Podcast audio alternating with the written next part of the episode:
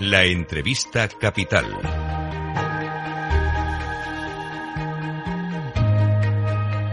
Miguel San Martín.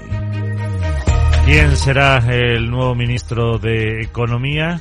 Pues eh, todavía no se sabe. En eh, más o menos una horita, con una declaración institucional, conoceremos el nombre, pero también vamos a dar un poco balance de cómo han sido los eh, cinco años de Nadia Calviño al frente del ministerio. pues desde que la nombró Pedro Sánchez, ha sido una de las pocas que han continuado en el cargo. De todo ello vamos a hablar con Emilio González, profesor de Economía de Comillas y CADE. Emilio, ¿qué tal? Muy buenos días. Hola, muy buenos días, Miguel. Eh, justo eh, saltan ahora eh, algunos, eh, algunas informaciones, eh, por ejemplo, en la web de la cadena SER, de que María Jesús Montero va a ser vicepresidenta primera. ¿Eso nos puede dar alguna pista de algo, Emilio?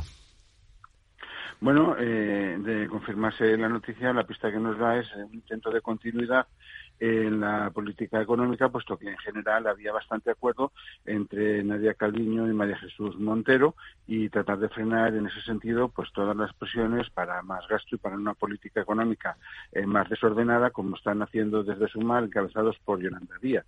Así que podemos hablar mm, de un intento de continuismo. Lo único que sucede es que María Jesús Montero, su nivel de cualificación y de capacidad no es tan alto como el que ha venido, como el que manifiesta Nadia Calviño, eh, no solamente pues por profesión, sino por lo que hemos visto también en el ejercicio del ministerio. Entonces podemos decir que continuismo y tratar de frenar en ese sentido pues las presiones de gasto y de una política económica de un signo distinto por parte de Sumar.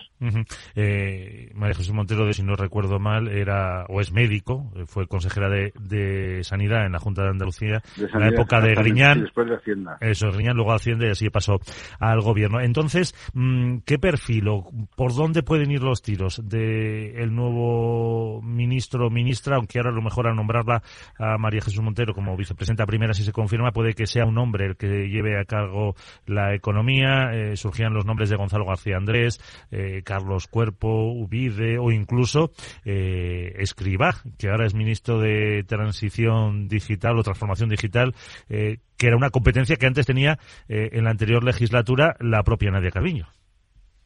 Bueno, eh, yo creo que lo primero que significa el elevar a María Jesús Montero al rango de vicepresidenta del Gobierno es la importancia que tiene que dar este Gobierno necesariamente al ajuste presupuestario. ¿Por qué? Bueno, pues porque ya el Banco Central Europeo no va a comprar la nueva deuda que emita el Gobierno, porque tampoco está refinanciando el 100% de la que ya ha emitido, porque además con las nuevas reglas fiscales de la Unión Europea, eh, teniendo un déficit superior al 3% del PIB, pues la obligación de un ajuste y de un ajuste más importante y, por tanto, va a predominar en ese sentido todo lo que tenga que ver con la política presupuestaria, sobre todo pues teniendo en cuenta también que todo esto se produce en una tendencia de medio plazo de desaceleración de la economía, de desaceleración del crecimiento del empleo, incluso de en algunos tramos ya de aumento del aumento del paro y especialmente bueno pues con medidas que se han ido adoptando desde el punto de vista eh, laboral y en ese sentido pues eh, tener que gestionar un presupuesto en el que necesariamente van a tener que reducir eh, el déficit público por la vía del gasto porque los impuestos no dan de momento eh, mucho más de sí implica el eh, yo creo que explica bastante bien el hecho de que se nombre a María Jesús Montero vicepresidenta del gobierno en el sentido de poder imponer esa disciplina presupuestaria que se le va a exigir a España porque de no hacerlo por lo que ya sabemos va a venir a lo largo del próximo año va a ser eh, el aumento de la prima de riesgo hasta niveles que podrían ser eh, preocupantes, que es lo último que quiere el gobierno que, que, suceda, porque además hay bastantes presiones desde Europa, precisamente también para que España recorte gasto, ajuste y empiece a reducir la deuda pública por el riesgo que puede suponer para el conjunto de la zona euro. Aunque eh, los presupuestos que se mandaban a Bruselas, Emilio, eh, estaban ahí, ahí, justitos con ese déficit del eh, 3%, así que no sé si con... Estaban, está, ya, ya, pero estaban justitos, pero después de estar justitos han pasado dos cosas. Primero, las nuevas reglas fiscales de la Unión Europea que han venido después y que, por tanto, ahora habrá que ajustarlo un poco, pero en segundo lugar, lo que estamos viendo en, en la última parte del año es, eh, digamos, todo un aumento de partidas de gasto público, a pesar de que vamos encaminados a una prórroga a presupuestos uh -huh. del año, para el año que para el año que viene. Entonces ahí eh, está apareciendo un doble juego, es decir, unos números que contenten a Bruselas, pero una realidad que después es distinta a lo que exige la pertenencia en la Unión Europea. Y en ese sentido, eh, Nadia Calviño tenía la capacidad eh, de negociar y de lidiar con Bruselas y es la importancia también que está dando el presidente del Gobierno eh, al colocar a María Jesús Montero como vicepresidenta del Gobierno en el sentido de que la prioridad es la cuestión presupuestaria, en parte por el ajuste, pero en parte también porque hay que tratar con Bruselas porque hasta ahora están aguantando el crecimiento económico sobre la base de la multiplicación del gasto público, pero también están aguantando el electorado del Partido Socialista sobre la base de la multiplicación del gasto público en determinados nichos que son los que han acabado votando a Pedro a Pedro Sánchez. Y eso le unimos también todos los compromisos que está adquiriendo de condonación de deuda en las comunidades autónomas, de más gasto público en, eh, Cataluña, etcétera. Evidentemente, la cuestión presupuestaria va a ser el motivo fundamental, al menos de esta primera parte de la legislatura. Y de ahí eh, que no resulte descabellado que María Jesús Montero, como ministra de Hacienda, pase a encabezar el gobierno, en, la parte del gobierno económico, como, vicepresidenta. ¿Cómo vi un poco la prórroga de esas eh, medidas que anunciaba tras el Consejo de Ministros el pasado miércoles? ¿Pueden también eh, hacer peligrar un, poco ese objetivo de déficit del 3%? Porque, claro, hasta la IREF, el Banco Central Europeo, recomendaban que se eliminaran. En parte se, se quitan, eh, también se sube el IVA, puede haber más recaudación, pero ojo, la mitad del IVA también eh, tiene que ir a las eh, comunidades autónomas. Bueno, a ver, esa es una cuestión que es compleja y que ya demuestra también que los márgenes que tiene este gobierno para eh, gastar son eh, bastante limitados en el sentido en el que en, las medidas de decreto se han quedado fuera cosas como la gratuidad del transporte para jóvenes y mayores, etcétera, porque implicaban los compromisos de gasto cuando el gobierno no ha querido. Y ahí pues eh, ha habido una serie de cuestiones que han reflejado el debate importante que había como por ejemplo pues en la resistencia a ampliar el eh, el descuento en el precio del abono transporte que al final ha entrado a última hora porque implicaba más medidas de gasto. Entonces, en ese sentido, lo que se refleja son las tensiones que está sufriendo el gobierno, las presiones que está sufriendo el gobierno por parte de la Unión Europea para empezar a poner en orden eh, las, las cuentas públicas, ¿no?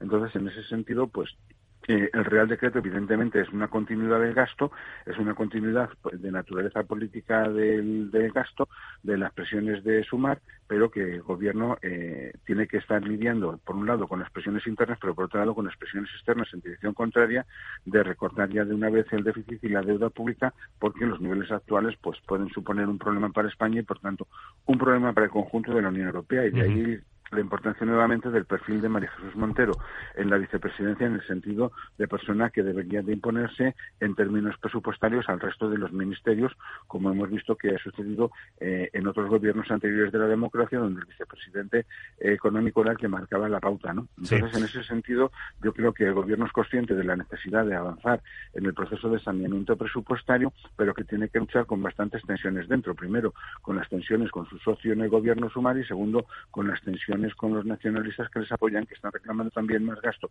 para sus comunidades autónomas y con donación de deuda. Entonces, en ese sentido, la verdad es que María Jesús Montero no lo va a tener fácil. Es una buena señal si es vicepresidenta eh, económica del gobierno, pero eh, después de las señales tenemos que ver los hechos.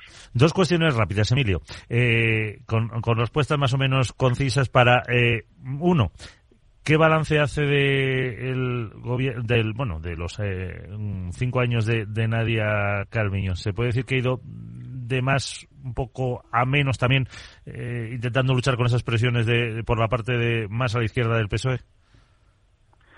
Bueno, eh, yo creo que el balance que se puede hacer es que si no hubiera estado Nadia Calviño ahí las cosas hubieran sido peor porque Nadia Calviño constituye un verdadero freno para esas presiones por parte de Sumar de una política económica heterodoxa que nos hubiera creado muchísimos más problemas de los que ya tenemos.